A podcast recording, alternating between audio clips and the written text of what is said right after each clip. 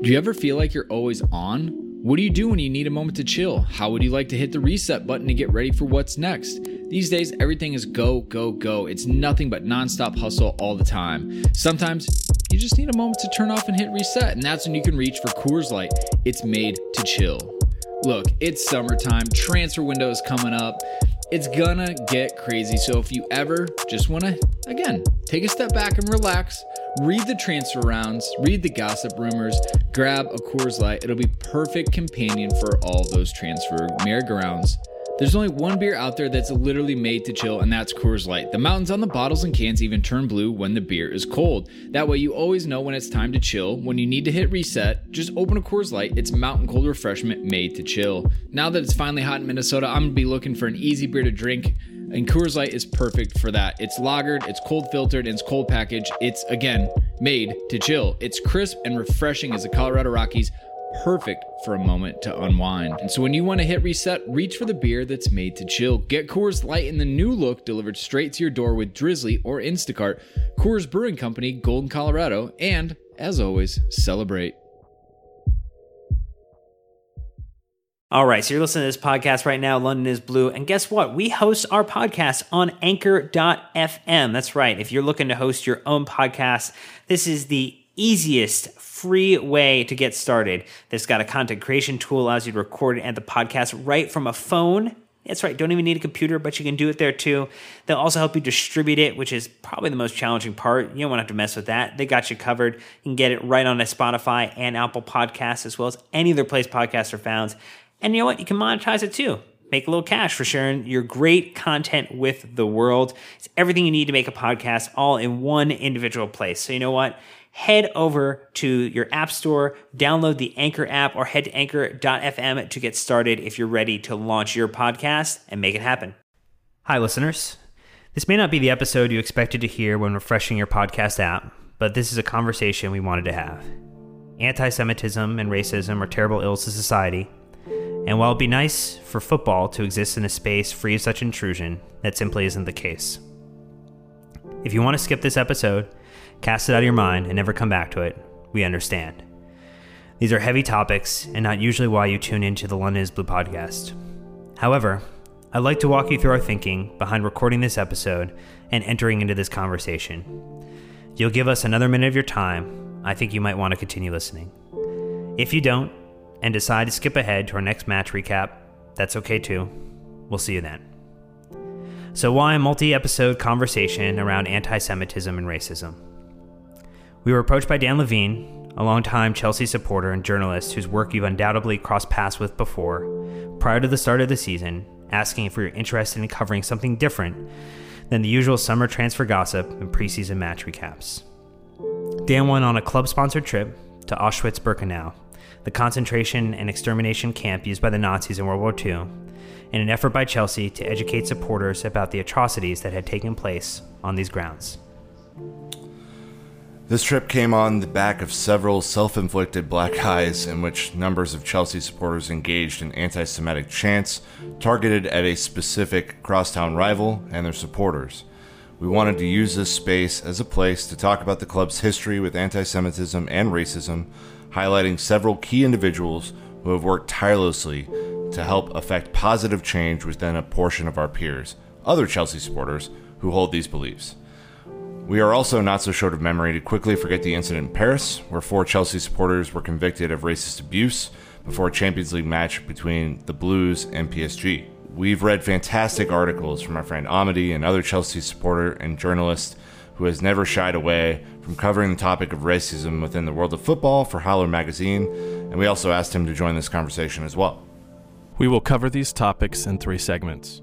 First, we will discuss the history of anti Semitism and race, racism in football as it relates to Chelsea. We know that Chelsea is not the only club experiencing these types of issues, but this is the most informed and edu- educated perspective we can provide. We also know that in general, we are talking about a small minority of supporters who hold such views. In this section, we also have interviews with Paul Canoville, the first black player to play for Chelsea, and Peter Collins, editor of the Chelsea Independent in the 1980s, who helped take the fight to extremists. Second, we will discuss Dan Levene's trip to Auschwitz Birkenau with Chelsea. This is an accompaniment to the piece he posted on our website, which you can read in full at londonisbluepodcast.com. And third, we will take a look at the state of the club today in relation to those issues. Chelsea as a whole is working hard, along with other clubs and football governing bodies, to eradicate intolerance from the game and their supporters. We wanted to discuss the ways in which the club is doing that, in addition to the ways all supporters can work to make the game and the Chelsea we all love more inclusive. Welcome to the first part of our podcast series on the topic of anti Semitism and racism. And today we're joined by our regular contributors here and hosts in Nick Verlaney and Michael Flynn. Brandon Busby is off for this segment. So, gentlemen, how are you doing? Doing well, man. How are you? Good, good. We're also joined as well by uh, Dan Levene and uh, the wonderful Amity, who uh, have taken some time out of their day to join us to discuss uh, a pretty uh, heavy topic. And uh, we're looking forward to doing that with you, gentlemen, as well. Fantastic to be here, and thanks ever so much for, for picking up this subject because it's obviously a very important one. I'm honored to be here, and to echo Dan, it's this is a very important conversation. I'm, I'm honored to be having it with you guys. So our, our first part, and, and we're going to throw it and get into it pretty quickly here, Dan. And you know, when we think about the club today, you know, for you know those who've witnessed a diverse group of players and supporters filling in the benches and seats in Stamford Bridge, in the photos of supporters groups around the world, that you know there, there is a diverse identity of Chelsea supporters, and for those who've been indoctrinated into Chelsea in the post Roman Abramovich era, it's hard maybe for us to picture a time where large amounts of anti-Semitic and racial intolerance existed. And I was hoping that you'd be able to walk us through what you observed growing up as a Chelsea supporter, uh, so that the listeners first can understand maybe what that atmosphere looked like prior to to now, and what it looked like for for you growing up. Yeah, sure. I, I went to my first game in, in 1984, and, and to be honest, I, I was protected from, from most of seeing this stuff because uh, fairly early on, my dad decided that um, it wasn't an ideal place to bring a young a young boy, really. Um, but Britain was a different place back then. Uh, Chelsea was a different club. Uh, of course, it was without success. Football was a different game. It was very much a working class game there, uh, and games were a different situation. Now, there are a lot of things people will say that have been lost from those days that are a terrible loss. You know, the, there was probably a more a closer bond with players in a lot of ways. It, fans were almost more a part of the spectacle, but there are also other things that have been lost that that that most of us won't miss at all. And uh, I'm afraid racism, anti-Semitism were, were big parts of that. Uh, Britain in the early 80s was was very conflicted, as it is now to a certain extent, in a big, big way, in fact. Uh, and um, far right groups were very much on the rise, as indeed is the case today. Um, there was a group then that was that was very popular, uh, more in the seventies, I suppose, uh, called the National Front, which more, morphed into an organisation called the British National Party. And these were parties, political parties at the um, at the at the uh, ballot box, but also you know organisations of generally young working class men who believed in in their own words, keeping Britain white. Um, they were all about fascism, all about um, Britain for the indigenous people. Uh, and one of the ways they tried to, to gain popularity was often through football. And uh, I think that maybe gives a, a good example of how things were in the very early days when, for example, Paul Canoville started playing for Chelsea. I think this is, is the, the, the best individual to speak on Chelsea's history with racial intolerance, as, as Paul was the first black player to play for Chelsea. He's also detailed his experiences, Dan, uh, in his book Black and Blue. Um, and you sat down with him uh, to you know kind of get further perspective, right, on, on kind of what he went through and, and the types of um, the types of abuses he, he had to suffer, unfortunately. Yeah, um, I, I, strongly uh, recommend the, the book Black and Blue to anybody who's listening. It's, it's what I'd say is probably the, the lone, uh, one of a very small number of essential reads for the Chelsea fan about the club. Uh, it's his autobiography. It's about a, a, very, very challenging life, and racism is one part of that. Um, but uh, it was a, a, key part of that. Um, the the National Front, as I just talked about, were were not just a political party; they were almost a a paramilitary organisation on some fronts as well, and uh, their their, uh, their their paramilitary arm was a group that called themselves Combat 18, and and this says a lot about where they were coming from. The 18 stood for the first and the eighth letter of the English alphabet, which are A and H, the initials of Adolf Hitler. Um, and they infiltrated to a large extent Chelsea Football Club, and they made their feelings often very well known from the terraces. And though they were a minority, um, they shouted very loudly. Uh, and I think uh, Paul's experience is is the best way to, to demonstrate how that was felt. So we're going to go ahead now and play the full interview that Dan conducted with Paul Canoville, and uh, we look forward to you hearing that, and we'll come back and, and discuss that further after you listen to this. There aren't many people who can say that they've changed the very face of a football club. I'm honoured to be with one here this afternoon. Uh, I'm, I'm sat outside uh, Stamford Bridge, and uh, this is Paul Canoville. So, good afternoon, Paul. Good afternoon to you, and good afternoon to your readers.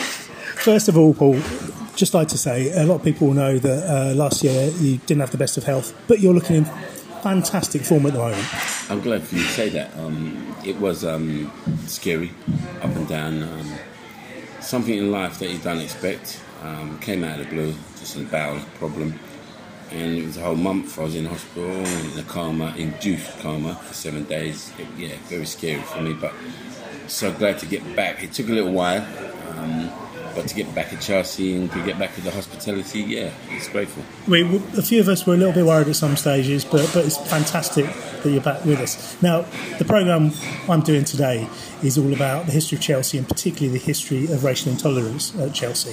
And I can't think of anybody, I'm afraid, who can speak more honestly and openly about this than you. Um, you wrote an autobiography uh, 10 years ago now, which I have to say, and I've said this for the last decade, is probably the only must-read book about Chelsea I can think of, called Black and Blue, and uh, you, it's about your life and about your experiences and how you probably fit more experiences into your life than anyone I can think of.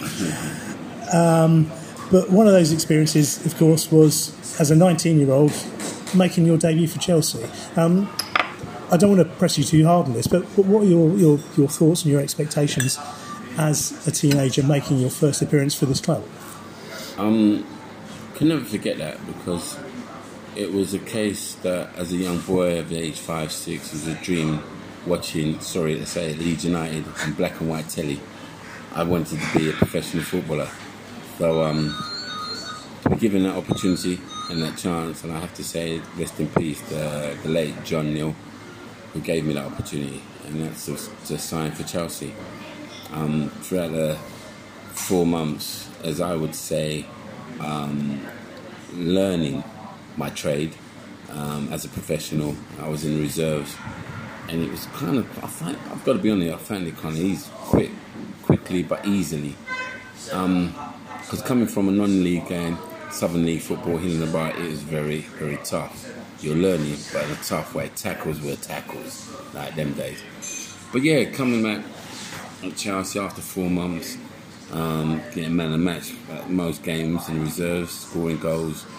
I was called into the first team, and you've got to remember that then back then. And it's funny how you said 10 years ago that the book come out, but just going right back to 1982, 83. My God, it was like um, you only had 12 players. When I say 12 players, 11 players and one sub. One sub. Today's game, you got five subs and using three. So you can imagine that one sub, it was basically your manager had to bring on that sub when he see fit. Um, you couldn't bring him um, too early because you never know if a player got injured and so forth. But um, I always remember that because it was a case of Crystal Palace, um, and I was so excited to be uh, be um, called a substitute for that game. Um, it was exciting for me travelling on the coach with the players to the ground, Selhurst Park. And yes, I was nervous, no doubt, but I called my friends, my cousin to come there to give me the support, the more support I wanted. and yeah, getting there, getting into the changing room, and my teammates giving me the support and telling me when you get on, all the very best, and what I expected. Um, I didn't expect anything more. I was just excited for the game and ready for the game to start. That if I'm involved, what I could do. Um, breaking in the first team is you got to understand for any young player that's coming as a professional, that's his, that's the job of getting into the first team and establishing yourself in that. But, but on that occasion, you got yourself into the first team. Of course, Chelsea was a very different club then, and uh, Chelsea, to a large extent, I think history has shown then was, was infiltrated by by the National Front, and and you were the first black man to wear the Chelsea shirt. Um, did you know that at the time? You know what? I didn't know that history at all, uh, and everybody asked me. That. Not the first time I've been asked that, but I honestly did not know the history. Even watching football at the time and Chelsea, didn't know. I thought it's just normal fans that supported your club. So yeah, just to come there like, and obviously going back to that game, it's like, yeah, manager's telling me to get warmed up. I'm thinking, God, it was like mainly remained in last 10 minutes or 11 minutes. I'm thinking, what does he expect me to do in those 11 minutes? But, you know, I mean, you don't care. You're, you're on. But, like, the warm up was a wake up call, man. That warm up just had me change from shoulders up to sank shoulders down. Um, when I heard all this, the racist abuse while I was warming down the line, I was thought, God, man, is that Crystal Palace trying to put you off? That's a bad one. But you know what I mean? Taking that in, taking that in until you can't take no more, and you realise, and you turn well. And I say I turned and realised and saw it, it was my own fans. That was jaw broken. It was like my jaw just dropped. Um, more than shocked because I thought, hold on, are you not watching the shirt I'm I've got on? It is a Chelsea shirt, and you just think, wow I, I didn't understand. I thought, come on, man, this can't be just because of the colour of my skin. No way. You, you, you said in, in your book that you went home and it, it brought you to tears. It did, yeah, because I didn't understand that. I, I didn't expect it. I was so shocked. I was numb. I have to be. I have to say, I was so numb. I didn't even know how I got home. I don't know if I got a lift or got a train or whatever. I was living in Slough at the time, but yeah, I was numb. I really was none because I said, wow, so what's going to happen now? Um, is this what I'm going to be, you know I mean, to accept? Is this what's going to happen every time I come on? I really did not know what was going on, what would happen. And maybe I expected a, a bit more support coming from the club. And it was a case nobody said nothing about it. Nobody said nothing. The only person that said nothing was John Neal. And he said to me straight, sorry, he said to me, said, boy, I can't understand why you're feeling, but it's not all of that majority. It's just some ignorant, that don't understand. But the only way you can beat those is by showing them what you can do. And he was right. And that was what it was. I had to show them what I could do. Um, and I think I've kind of got that strength really from my mum. Because um, she had that kind of similar um, treatment coming over from the Windrush from the Caribbean to England. Um, you know, I mean, for a better life, to be a nurse, and to, you know, I mean, obviously look after her kids. But what she had to go through for, to try and better herself, oh, man, I heard her stories when she told me, and it was like, I don't know if I could have taken that, man, because I'm kind of stubborn. And I'm a quick-tempered guy, but because of that, I kind of held it down. I held it down a lot of times, and didn't kept quiet. I probably shouldn't have. I probably should have said something, but I, I didn't want to be classed as a troublemaker. And that's the reason why I didn't say nothing at the time, um, them early years. Now, now, I said at the beginning that you changed the, the history of this club, uh, and one of the ways you did that was through your performances. Uh, I think one of the things you also say in the book is there was this feeling that as a black man, you had to be better than a white man doing the same thing. Mm uh, and you frankly were. You know, you, you had you put in some performances that were almost superhuman on occasion. I can think of the, the Sheffield Wednesday is obviously the one that, that people know about. Um, but do you think that, um, of course, there, there, there, are people there who, who, who you won round, and that is how you change things. How does that, that aspect of things feel to you? That kind of helped me because um, meeting those same fans, similar, well, when I say same fans every day, because I was really kind of scared coming down to the ground on match days and coming at the time where those who know how the ground was, the main gate. I was meeting fans outside of that gate was and, and telling me, Cannons, man, we love you. We're not all like that. Believe us. You know what I mean? I was like, it was good to know. It really was good to know for me. Um, but as you said before, it was a case of for me, every game now I had to be true, so I had to play better than the rest of my teammates just to be accepted and that's what it was for me. It was a nervous wreck to like from the first five minutes of the game.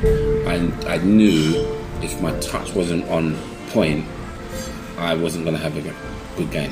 It had to be for me to know, yeah, I'm going to have a good game. So they won't have nothing to explain or complain about. That's how I looked at it.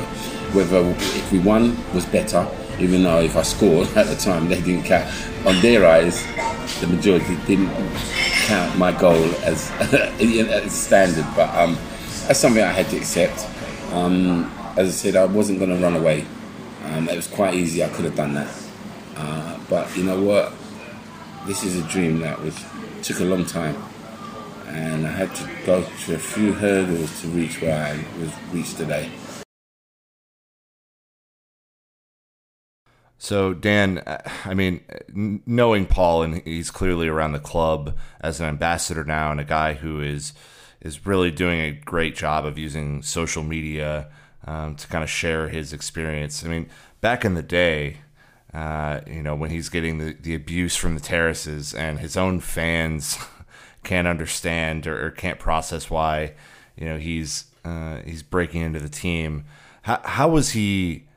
you know, emotionally dealing with such a thing like this. I mean, it, it had to be almost impossible, right? Yeah, and, and that's something he touches on an awful lot in, in the book. And uh, you know, he, he, his his life experiences are are incredible. He, he he's a man who not only had was racially abused by his own fans, uh, he also um, suffered and beat cancer twice, and he also fell into drug addiction, heavy drug addiction, and beat it twice. Uh, and you know, he, he admits also that, that his life has, has been challenging in a lot of other ways, and, and that that, part, that the abuse he suffered at Chelsea is is definitely a, a contributing factor towards that. Um, Paul is you know he's a great guy to be with. Um, we had a, a, a nice lunch uh, around the, the interview, and we had a, a chat off off um, mic. And one of the things I asked him was that uh, you know there would have been people who were abusing him back in the day, and I've, I've met some of them who still go to Chelsea, and, and the ones I, I know mainly have, who were part of that abuse have said, "I did it. I'm not proud of it now. I wasn't thinking, and now I understand why it was wrong then." And I said that to him, and he said, "Well, in that case, you know, that's a journey that they've been over, and uh, and that's that's something to be commended." I also said to him, What about the people that are no doubt still fans and still go to games who abused you back in the day and are in no way reformed at all? And he said, Well, I guess they're still there. And I guess there's nothing we can do to change some of those people. And that that's one of the things we maybe can talk around here because you know, some people have been through um, that mill and have, have changed and have, and have uh, you know, almost been humanized, if you like. But some people are never ever going to go through that, are they?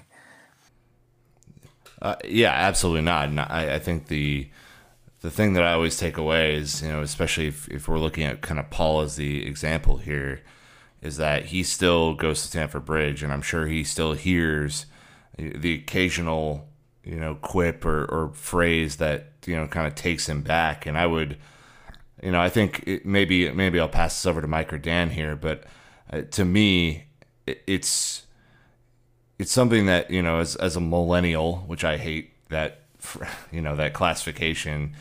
You know, we're we're just not used to in, such big numbers the the types of comments that are that are happening here. So, you know, for for people who are who are thinking about that, and, and Paul is is the example. How do we how do we take the ball and move it forward in a way, especially kind of considering his example that would make sense. Yeah, I think one thing that struck out to me in the interview you conducted with Paul Dan is his comments about how you know he was he was afraid you know walking up to to the the bridge. And you know here we are that you know someone is you know an employee of an organization who you know is going to go out and hopefully you know be a, a decisive you know individual and contributor to a match and, and hopefully help win the game. And he's concerned about what's going to happen when he gets there. And there have to be supporters who help reinforce the idea that, it, that everyone isn't the same that it's not a homogenized group of filled with with hatred and with with these disgusting kind of thoughts and tendencies but there are people who you know are inclusive and supportive and I just you know I was kind of shocked to hear him say that. But you know, when you kind of think about the you know, the attitudes and, and, the time and the historical context you bring up, uh, you know, I guess I, I'm I'm less surprised than maybe I, I should have been. So when I think about, I mean, I think one of the one of the main issues, I guess, for this day and age, when it comes to these, you know, to abuse and also the implications for fans who go to match go to matches and are willing to, I guess, out themselves as being this full of hate or that ignorant. Um, one of the things I think that has changed is that people are a little bit more, you know, they're a little bit more clandestine. They're a little bit more willing to, you know, hide their faces and, and do these things under the mask of whether they're saying they were drunk or caught up in the moment. There's this idea that you know there's a safe there's a sort of safety in numbers, and as these numbers have dwindled, you know, there's far fewer.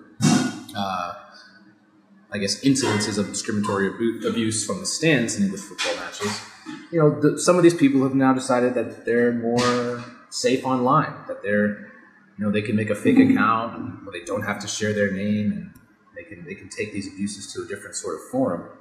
But you know, as they've decreased since the 80s and 90s, that that is a, that is a worry. It's a major worry. Um, it's one that I I guess I have some experience in, but also something that if you were willing to do so, you can do a easy Twitter search after match days, and you can find us from many places. Um, something that stands out to me was about you know early in the season last year we're playing Spurs away.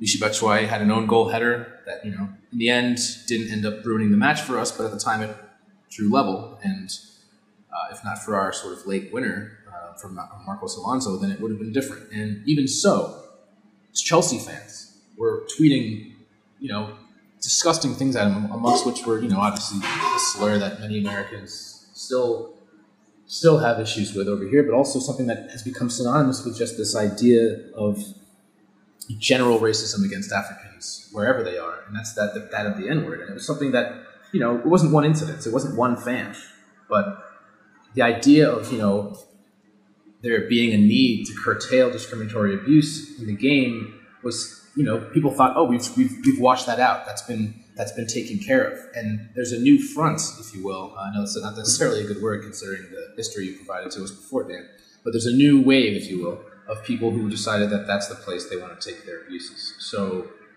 I think that while there are efforts to, you know, I guess curtail it, one of one of whom is uh, Kick It Out, which is this anti-racism watchdog. While they have some people out there who are willing to say, "Hey, you know, I heard someone giving racial abuse or anti-Semitic abuse to someone, and I and I want to speak out about it. There have been a lot of reports, but these reports are a a little bit disheartening, and b rather ineffective because kick it out is a, it's a bit impotent when it comes to taking action. They can say, yes, we've heard this many incidences of abuse, and you know they partner with a social listening and analytics company named Brandwatch, and you know the, the, the information they're providing, I think, is essential. I think it's important that people take a step back and realize that this abuse has now become more prevalent online, whereas you know, it's no longer in the stands. But amongst the 22,000 incidences that they picked up in one month you know, during Euro 2016, which is 700 attacks every single day or one every two minutes, um, they don't really have a way of taking action without some sort of policy or you know stronger uh, group working with them. So while these things exist and while we found a way to actually highlight them um, so that people can take action, the action itself uh, is, is really kind of not being taken. Well, I think one of the things I would chime in on really quick, and then I'll pass it back, is you know, I think social media for this kind of uh, for for racism or for anti-Semitism or for any sort of discrimination is kind of a double-edged sword. Um, and I think Amity, you did a really great job of explaining, you know, all the ways in in which you know you can kind of out people if they if they choose not to shout at a match, you can kind of out them via Google or or a Twitter search, but. I, also think back to a, a, really ugly incident in, in our history uh, across the pond, which was Charlottesville last year uh, which was a, a, white nationalist march that you know a person was killed at, and that there were you know a lot of you know kind of Hitler type sayings and and you know anti-Semitism and racism, and it was it was a black eye for for the United States. Um, you know, just a horrible uh, setup and one of the things that came out of that is as social media has become you know kind of like a everyday documentary for all of our lives you know, a lot of the white nationalists who were who were marching didn't want to have their chants recorded or didn't want their you know pictures plastered all over the New York Times.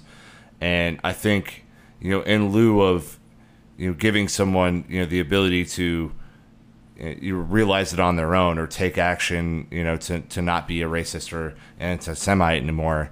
Uh, you know, these types of outlets can actually, you know, kind of in a in a rougher way provide um, you know, I think a little bit of, of ammunition and maybe a little bit of action, Amity, as you were saying, uh, to make sure that you know if, if you're going to continue to to portray racism or, or, to you know shout you know obscenities from the stands, that we're going to just find you, um, and that you know citizens brigade of sorts can.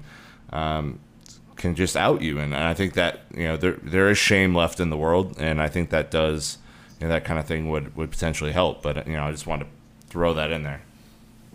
No, well, I, I, go ahead, Dan. Sorry, I think in, in a way the um the, the, the football of the the seventies and the eighties, early eighties, is very similar to the social media of today because you know, if if you wanted to voice these sorts of opinions, you could have the anonymity uh, uh, uh anonymity an, an, anonymity. Thank you. That's the word I'm looking for. Of going to a uh, football ground uh, in say 1974 or 1984, and there'd be no cameras. Uh, and you'd be around a lot of people who wouldn't say anything if you piped up, and you could get away with it in the same way as now you'd do that on social media. You, you and nobody would, would find you because you'd have you know no IP address listed, and you'd have no obvious uh, uh, you know you'd have no face on there. So so one has become the other, and and I suppose it's to the the credit of football that it is more difficult to do that there now because more people do object.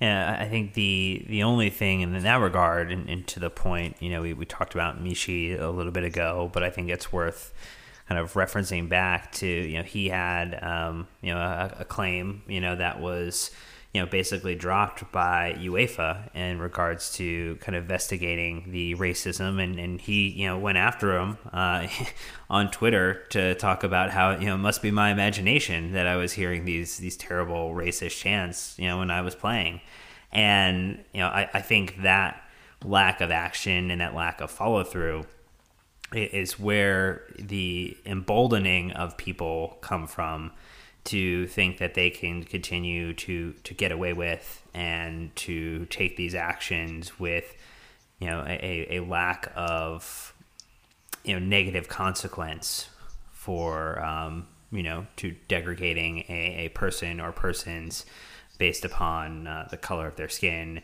their um, religion their you know sexual orientation gender orientation whatever it might be.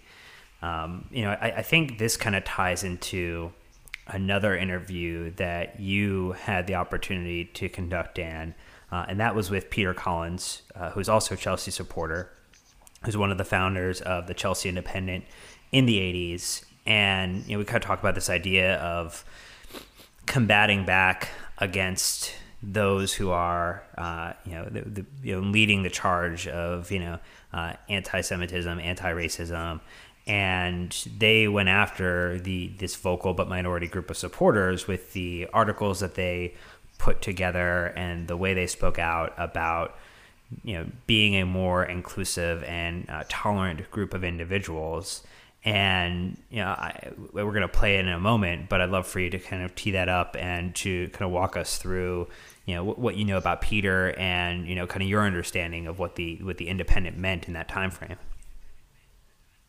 Yeah, the um, it's, it's, worth explaining a little bit here about the history of fanzines, which um, were basically magazines made by fans. Um, it was a subculture that grew up from the punk movement in the late seventies in the UK, where people just did these things for themselves, you know. And the idea with punk, of course, was that anybody, regardless of musical talent, could grab a guitar and they could become a, a, a star, you know. And and the fan bases around punk made their own little magazines because they didn't trust what was in, as they thought of it, the mainstream media at the time. A similar thing happened around football a few years later. And uh, the Chelsea Independent was one of the first. It was very lo-fi. It was put together by people on you know photocopiers in the office, and it was written exclusively by fans for fans. And it's the forebear, if you like, of the sort of thing that we're we're now involved in here today, uh, a, a, podcast. Um, it's it's where fan communications and, and fan media really started. And, and Peter has a great take on it. I listen to his interview here. I'm here with uh, Peter Collins. Uh, Peter's a Chelsea fan, uh, a season ticket holder, and uh, in the 80s he's one of the uh, founding writers and, and, an editor for the Chelsea Independent, which was Chelsea's first ever independent fanzine. Um, and I think he's got an interesting story to tell. Uh, Peter, can you tell me briefly why the Chelsea Independent was, was first set up? I think some, some people might disagree that it was the first ever fanzine because I think we came across others from earlier. But anyway, moving on part of the reason we set out was the difficult times that were happening in football. Um, people who weren't there probably won't understand the dilapidated state that football stadiums were in, uh, the, the, the, state of politics, uh, with all sorts of ideas from the central government about identity uh, card schemes just to get into football. Uh, the violence that was going on, which was much more prevalent, and, and of course the racism uh, and anti Semitism, which we still get to a lesser degree these days, but which was uh, a big part of the football going experience, of, part of the football going experience that I, we thought, the people who set up the Chelsea Independent, was uh, something we wanted to fight against with words, if not our fists, um, and put the club into disrepute, put football into disrepute, and put the fan base into disrepute because we didn't think that the people who propagated this sort of hatred on the terraces, and they were terraces at the time, uh, represented the majority. We didn't think the majority of people were died in the war anti-racists who would fight tooth and nail against it, but we did think most people would think it was a, a bad thing, and we wanted to articulate that. Um, it was set up in about 1987, uh, year before Chelsea went down again, so it was coming into bad times. Things weren't looking great for the club in that season before we went down, and then we went down. Um, Mike Ticher, who set up the uh, When Saturday Comes, which is still going, the, the grandmother of all fanzines. Um, I, he's not involved anymore, he lives in Australia. Uh, he put out a call for Chelsea fans because he was a Chelsea fan to set up a, an organisation, as it was. Uh, it was an organisation as well as a fanzine, and we invited membership. So we had meetings and uh, calls to action and leafleting and so forth uh, about issues. We he, we met in a pub in central London somewhere and decided we should put out a fanzine because fanzines were all the rage, and it was an avowedly uh, anti-racist and anti anti-Semitic, if that's the right way of putting it, um, uh, publication. So, that, that, that was I've just spoken earlier today to, to Paul Canoville. That was six, seven years after Paul Canoville had, had been roundly abused by his own fans. Yeah. So that, that was quite, in a lot of ways, a very, very bold position to take. Yes, in a way. Um, I think possibly things had been worse back in the, the early Paul Canoville days. I mean, we, we, we didn't have. We, we had players of colour playing for Chelsea after uh, Paul Canoville. Paul Canoville was, of course, uh, the, the pioneer, and he got roundly booed by a section of fans at Crystal Palace. Not everybody. I wasn't there personally, but it wasn't everybody. And there was a famous situation with uh, Pat Nevin, who was still relatively new to the club himself, but everyone could see he was a good player. Uh, and those of us with the right views uh, could see that he was a sound sort of bloke. He didn't talk about the game afterwards. He talked about the abuse that Paul Canoville had, uh, uh, had, suffered. So after that, there were a few other black players coming into the team. Uh, people like Keith Dublin, who also got pelters from from, from sections of, of, the support, not necessarily because he was black, but because they didn't necessarily see him as a good player. Uh, which, which, Paul Canoville evidently was a good player. Um, so you we, we had been through a process of having players coming through the youth team or buying black players, and they had become more established as Chelsea players.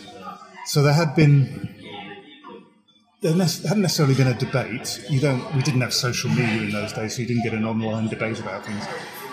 But fans talk amongst themselves. They understand what's going on. There have been players playing for England for a little while. There have been black players coming through from the 60s, and then more in a rush in the 70s.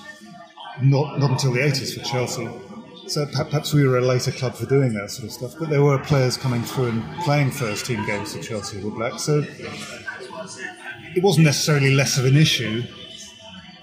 Uh, the black players playing for us, uh, but the you know the issue was there and had been talked about, and people had formulated views on it. I'm sure in that time. Um, we felt like we were doing something right. Uh, we felt like we were doing, you know, the civilized thing by standing up for, for a civilized view. Um, that people who threw bananas or uh, made monkey chants or said in private that if a black player scored a goal for Chelsea or England, it didn't count, that sort of thing should be opposed, that there was probably a majority of people who thought, yeah, well, that's right, and that we should, we should articulate it and take it out there. Now, you said the majority um, agreed, and, and, history shows, of course, that that's the case, and, and things have moved on. But of course, there was a fairly hardy minority who disagreed with this. How did this manifest itself? Well, uh, as I say, we didn't have social media in those days, so we didn't, thankfully, get all of all of that sort of stuff. Uh, I'm sure we'd have got a much more concerted and obvious reaction.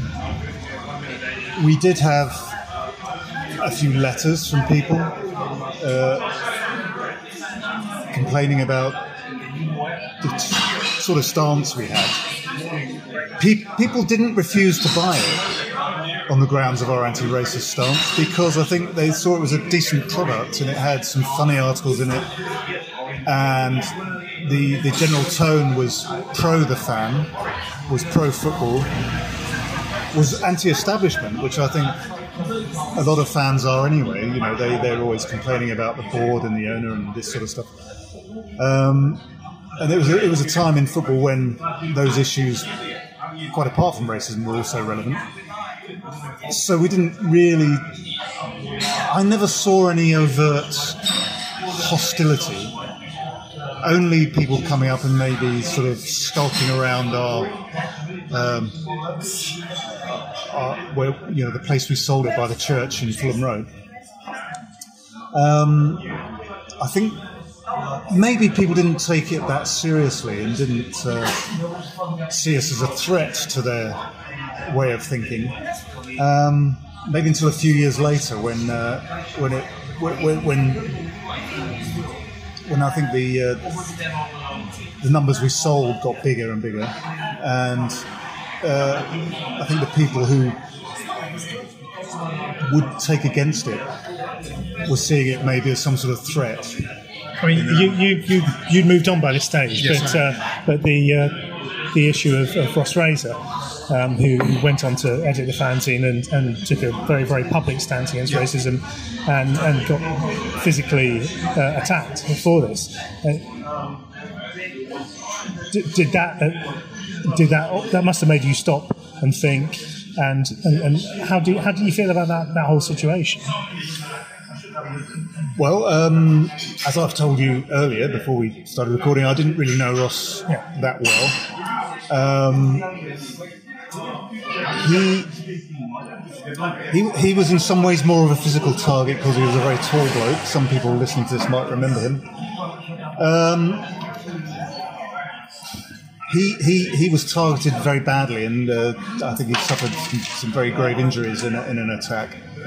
So we're gonna pause real quick here, and Dan, you know, Peter is kind of walking us through the injuries sustained to Ross, but I, as you were kind of talking about before we recorded, you don't feel like necessarily that captured the the full extent of the personal injury that he suffered and kind of standing up to those individuals. And uh, would you want to add some more context to that now? Yeah, Peter was talking there about the injuries suffered by, by Ross Fraser, and I, I'll just read here from a book uh, called Into a World of Hate A Journey Among the Extreme Right, written by a guy called Nick Ryan. Uh, it's, it's worth just um, just explaining this. He says another victim of Combat 18's violence was Ross Fraser, a former editor of Chelsea Independent Soccer fanzine. Following remarks he made that racism had no place in football, Fraser was left needing seven stitches to his face and with his sight permanently damaged after he was struck with a broken bottle during a Combat 18 led attack in a London pub, the Finborough Arms.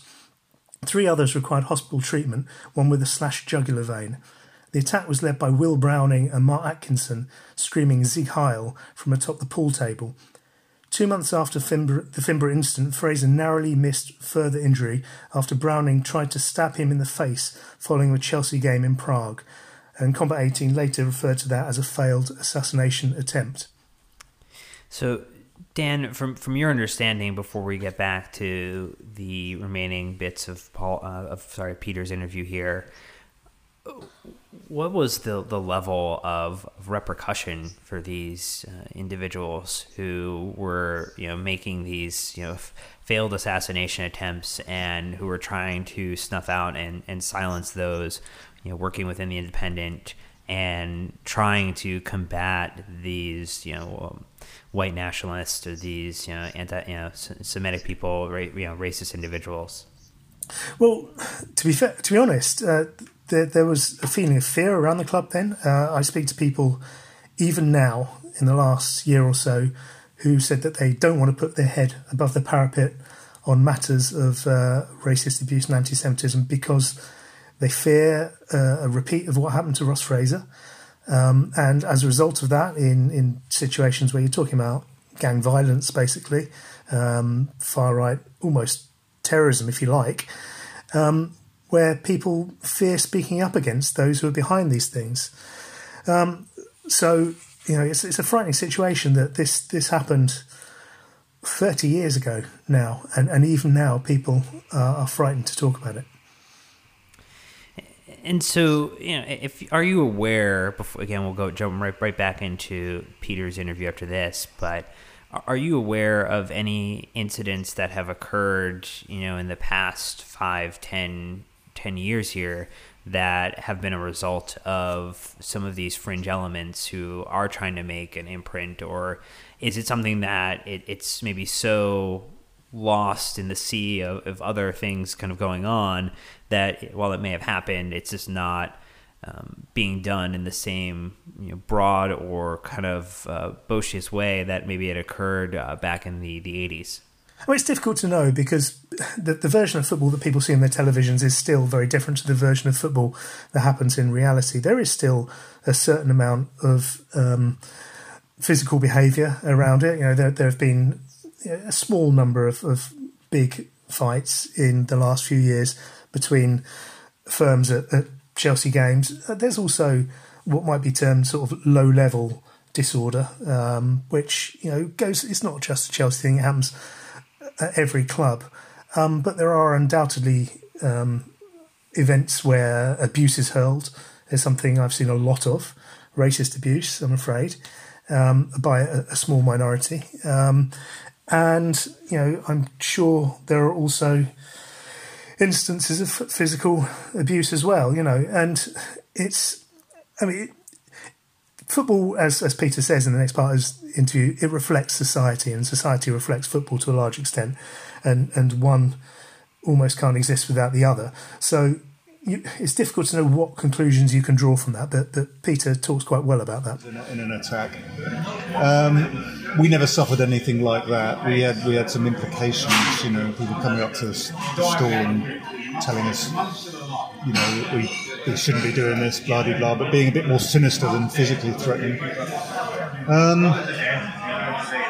yes, I think there, but for the grace of God go I, because uh, there was always that potential, I suppose, within it. Um, when, when you believe in something you're saying, I suppose you you don't really think about the dangers too much. We and and we tended to avoid them because we uh, uh, we were always surrounded by people uh, who were of a like mind, and actually, I think the the majority were there. One one of the earliest things I remember is that we, we got letters in saying, "Thank God someone's doing this," you know, and uh, uh, I agree with your stance entirely. And uh, it, it, was very gratifying to find things like that going on.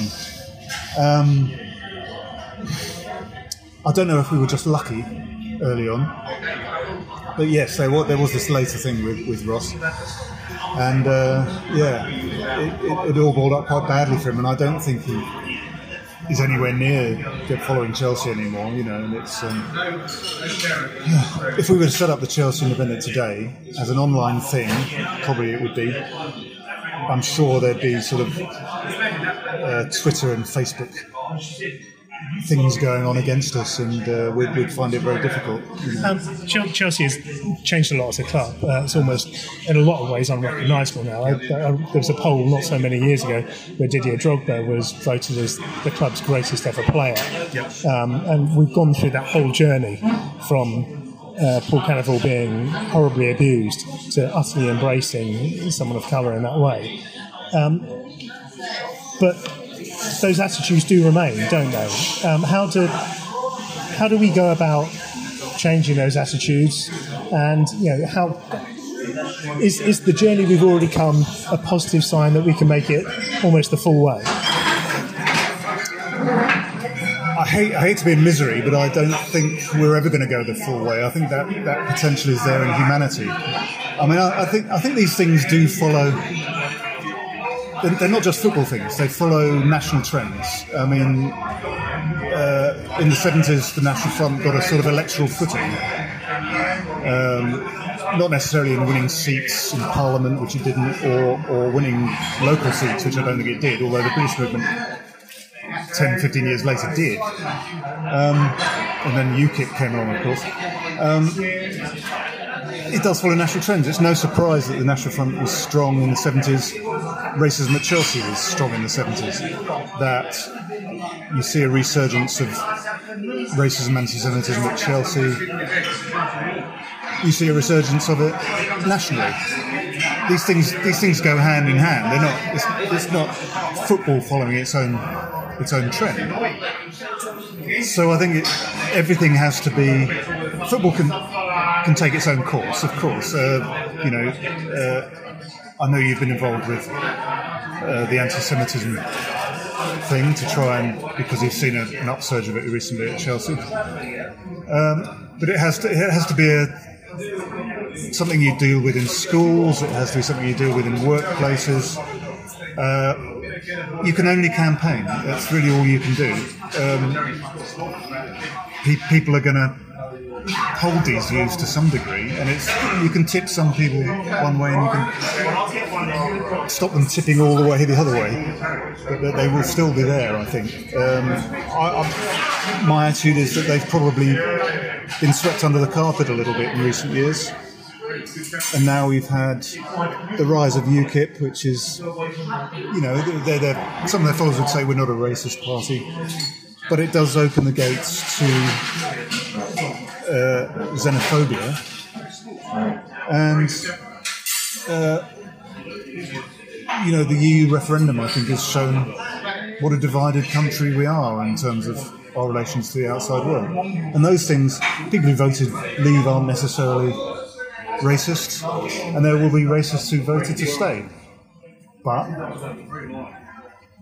there's a thin line out, out of which these horrible extreme views can, can, can pour if, if the atmosphere in general is, is, is right for it to happen. And I think we're seeing that now, and it's no surprise to me that with, with those sort of attitudes prevalent in society, that they're, they're, they're perhaps being articulated at football as well, more than they were.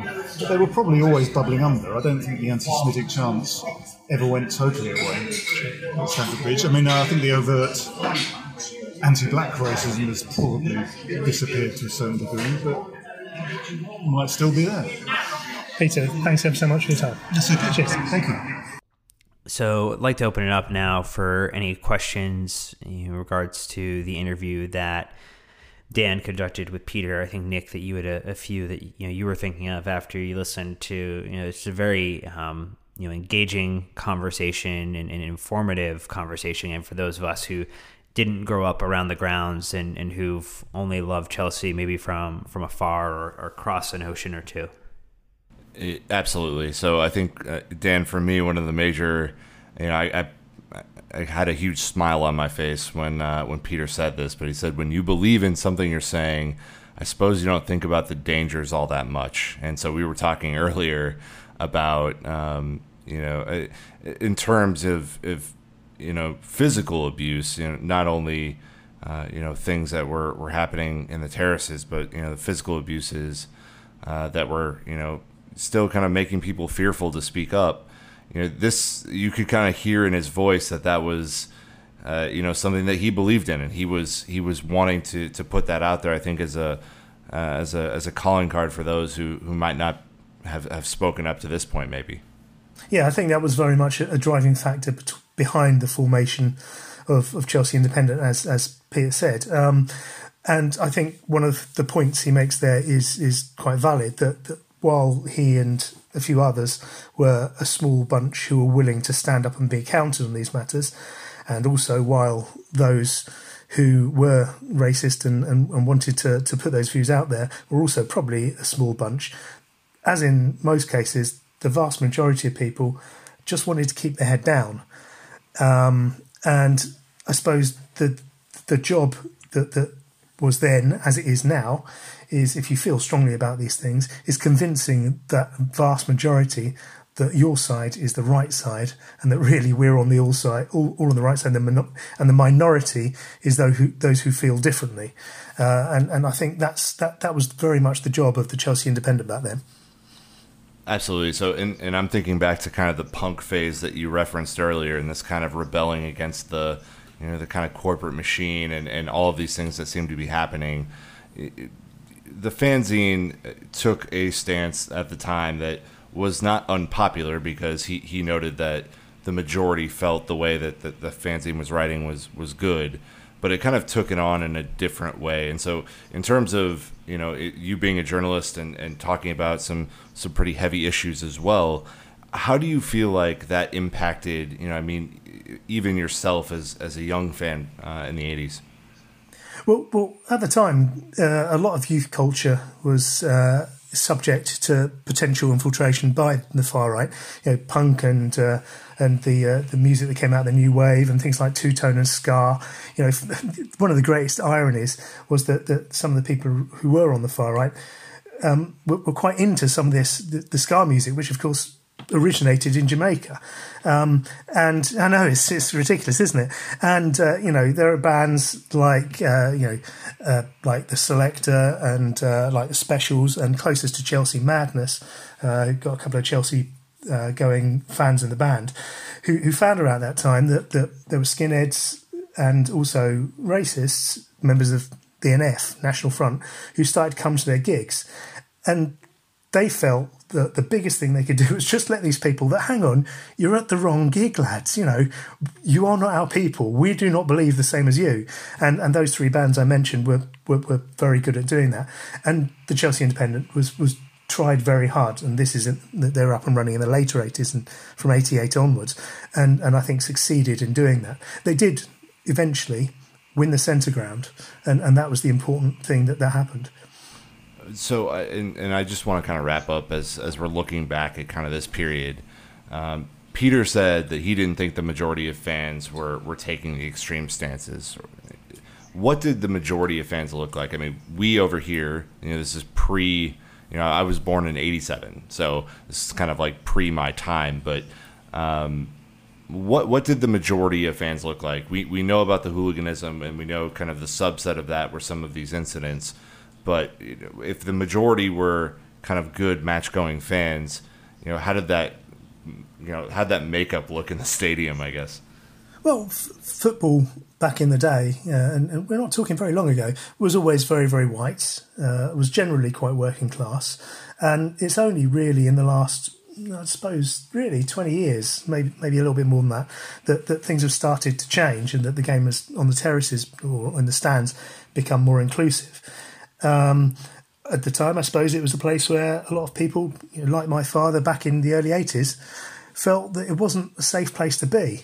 Uh, and, you know, going forward from things like Italia 90, which brought more women into the game, which in turn calmed down some of the testosterone that maybe the uh, the toxic masculinity we'd call it these days that was in the stand that got rid of some of that um, but it was you know a, a, very very white place and Chelsea to a large extent has got still a long, long way to go on that. Um, it's still one of the, the whiter clubs in London. Uh, and our fan base is, is, is, one of the older fan bases, match going fans wise, in London. But, but, but the game has changed an awful lot and, for, and, and in positive directions. You know, Dan, when you think about the you know the evolution here and what you've you know seen, you know, are there what what are the biggest visual cues that you take away that you know there there has been a fair amount of, of positive change. Again, it's not perfect, and, and we're not we're not doing this series of, of, content because things are perfect. There's still room for for growth. But what are some of the visual cues or telling things that you know that you know change has occurred from when you started supporting Chelsea to now? I think the most obvious one um, is one thing I mentioned to Paul Canoville in the interview, and, and that is that we've come from a place in in 81 82, where, as he said, fans some fans would not even count his goals because they didn't think they were legitimate because they came from a black man to a place where post 2012 when we won the Champions League Didier Drogba uh, an African man uh, was voted the club's greatest ever player. Um, and that shows how far we've come. Not everyone will be on board, board with that but it just shows the majority movement. And that that that has to be a, a real positive message. You know, as we kind of think about that as well, you know, Amity, and you know, you you take a very specific look, and uh, you know, probably uh, produce most of the GIFs people use uh, across the world when looking at uh, Chelsea. Um, how, how, you know you have probably a more intimate relationship with the the social aspect of our our fan community than maybe anyone that I would know. And I, I, wonder how you've maybe seen that change potentially over the the past few seasons as you've kind of increased the, the way that you've engaged. Because Dan speaks to it obviously to what he sees at the grounds in the stadium, traveling across the world into multiple different countries to watch the game, and you know you in turn are watching the fan base of Chelsea grow, you know, digitally, and, and how has that mapping kind of changed and what you've seen over the past couple seasons?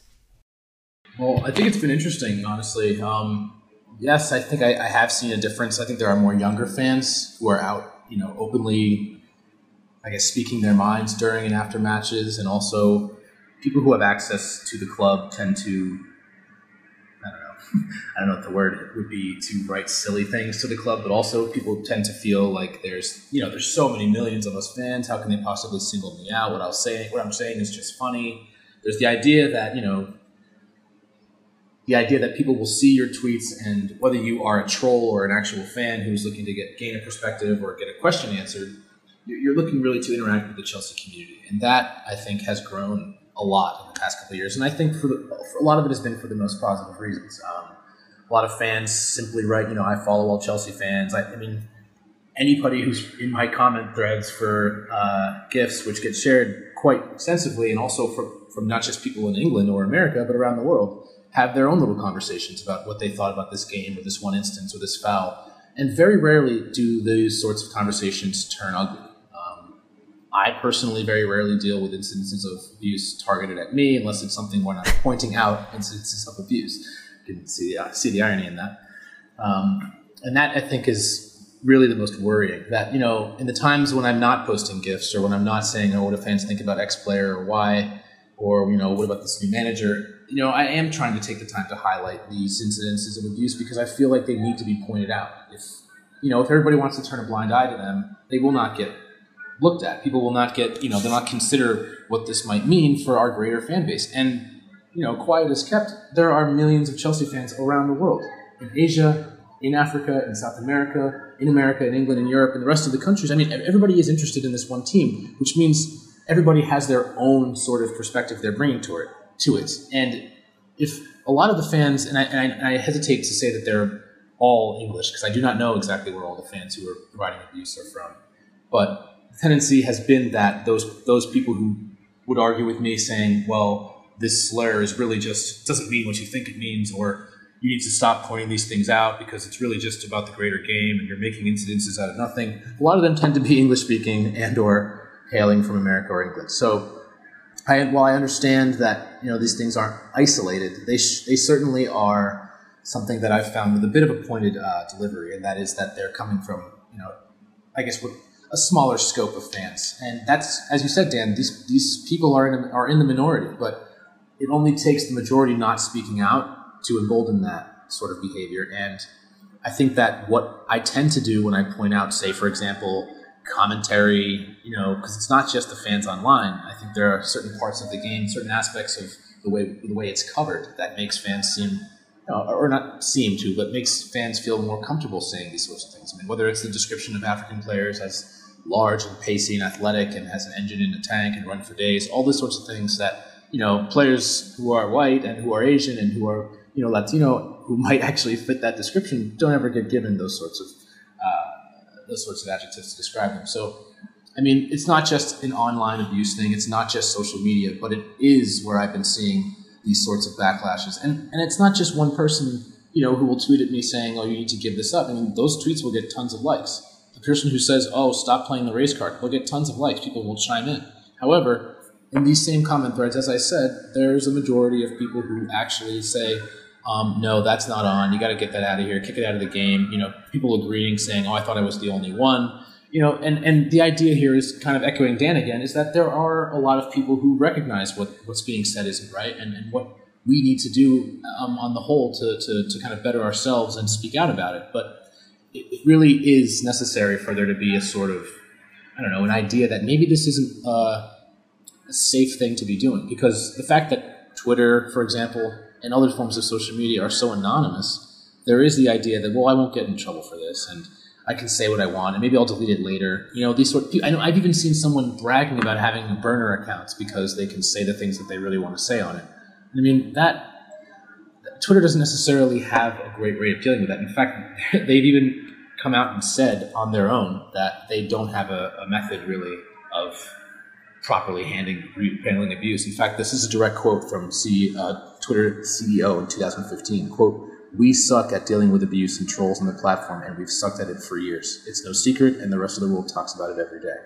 So that's just one platform, and there are millions, if not billions, of people who use you know these things and send billions of tweets. It's just, I think there's a lot to do, but on our end, I think that clubs, the FA, and any other organizations who are interested in keeping discriminatory abuse online out of English football. I think they need to coordinate and work together to do these things, and I don't think it's an impossibility.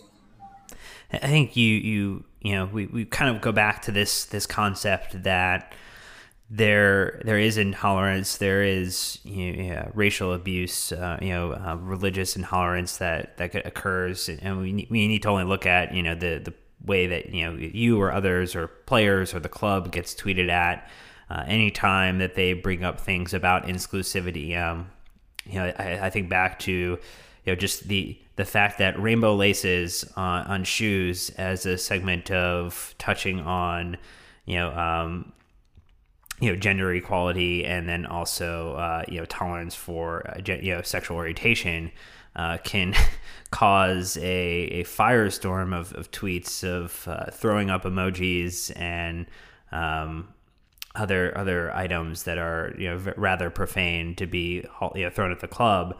But I, I think it goes back to this idea that ultimately the biggest element of change that can occur is those who know what is right, who know what is wrong, and are able to discern that to find comfort in the voice that they have inside and to make that voice be something that is heard uh, not just within the echo chamber of their own mind, but within, um, you know, to find it in their voice box and to share it with someone else and to be able to say, that's wrong, to disagree with those who are spewing intolerance and to really help stamp it out of not not just the game, not just Chelsea, but you know, in, in the global kind of specter of it. And obviously, again, we've we focused primarily around you know Chelsea, and again, it's not to paint the the club in a negative light. It's not to paint our supporters in a negative light, but it's to talk about and highlight the opportunity for us to be as good as I think we all hope Chelsea to be from a group of supporters and as a club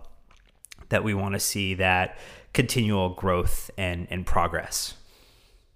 Yeah, and I also just wanted to say one other thing. I think it's important that what you're you know what you're saying gets some sort of play. I think you know what the club could do on its own. This is just an idea, but just to echo your thoughts, there's there needs to be an amplification of these voices, of voices of, of just regular fans who you know whether you're match day going or not.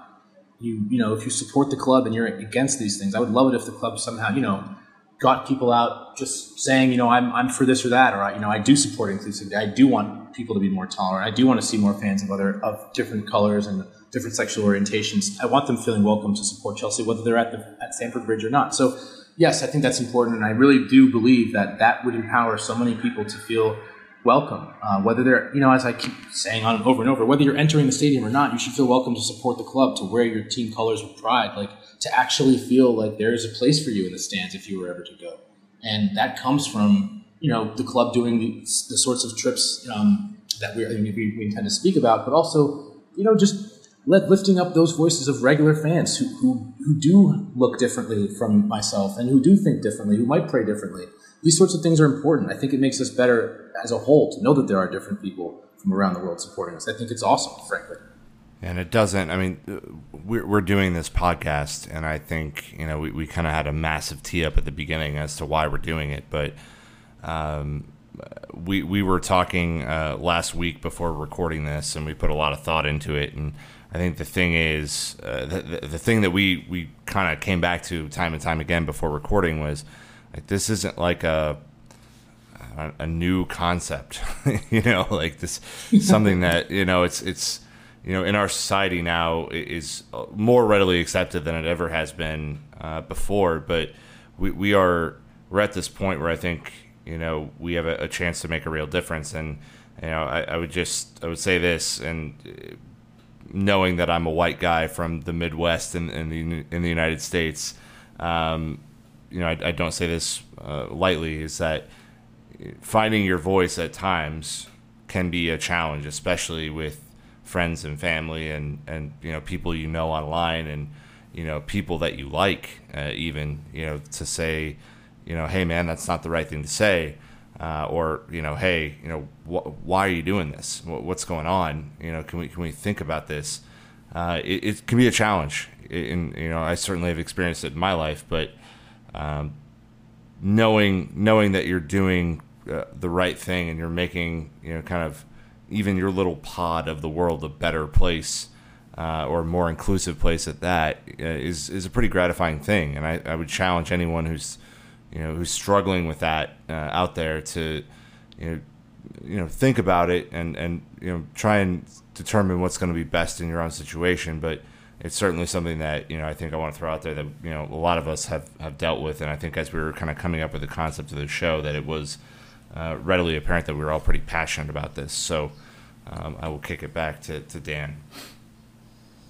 Yeah, and I think um, that that's that's an important thing, isn't it? It's it's all about um, finding the voice. Um, I, I want to be clear. I've, I've spoken an awful lot um, in this part of the show about how these forms of racism have often come from the white working classes, and and it is common for people who are white and working class to believe that they're under attack um, because people take this position that says that they are to blame for everything. You know, I'm I'm white. I'm from a working class background. My dad drives a cab for a living. Uh, we're a Chelsea going family for many many years, um, and the point is that um, your your white working class background doesn't preclude you from coming forward and saying to other people, actually, we are all the same people. At the end of the day, you know, you cut us in half or we bleed, uh, and the, the, the ridiculousness of of uh, of having a position uh, of uh, of superiority over the amount of uh, uh, mel- mel- melanin or, or whatever that, that, exists in, in your in your skin is is an entirely alien position, Uh, and it's one that whatever your background, uh, white working class or, or whatever, it's a very logical and a very easy one to oppose. Let's be honest. I think the the biggest thing to keep in mind is that as you know the pressure is put on you know those who exist with these views in in direct conflict with you know I would say is normal society will get louder and will be agitated in a way uh, while we continue as you know, thinking about how we play our voice forward and how we help to build a more inclusive world, a more inclusive game, a more inclusive club and, and supporter groups. And uh, that that's you know, it, it, if they're getting louder, we're doing the right things to make it difficult for them to hide in the shadow and to allow this form of intolerance to exist. And I think we've talked a lot about some really great topics here today and heard some wonder, uh, wonderful interviews from those involved with the history of the club. So that's going to wrap up our first part in a multi part series focusing on anti Semitism and racism in regards to Chelsea and also the game of football and working towards a, a more tolerant and exclu- inclusive future for the sport and for supporters in our club. Uh, we would love to hear back from anyone who has an anecdote or story to share. You know, please tweet at us, write us an email, uh, hit us up on our Instagram DM, and you know, just share your perspective. I think what we want to look to do is continue to provide amplification, uh, as Amade said, to the voices who are attempting to share the stories of how they feel included, how they are now able to go to games and be supported. And the best thing that we could do is to put voices behind that. It, you know, these views, these uh, aberrant views are not something that we support. They are not something that represents us as supporters or as people.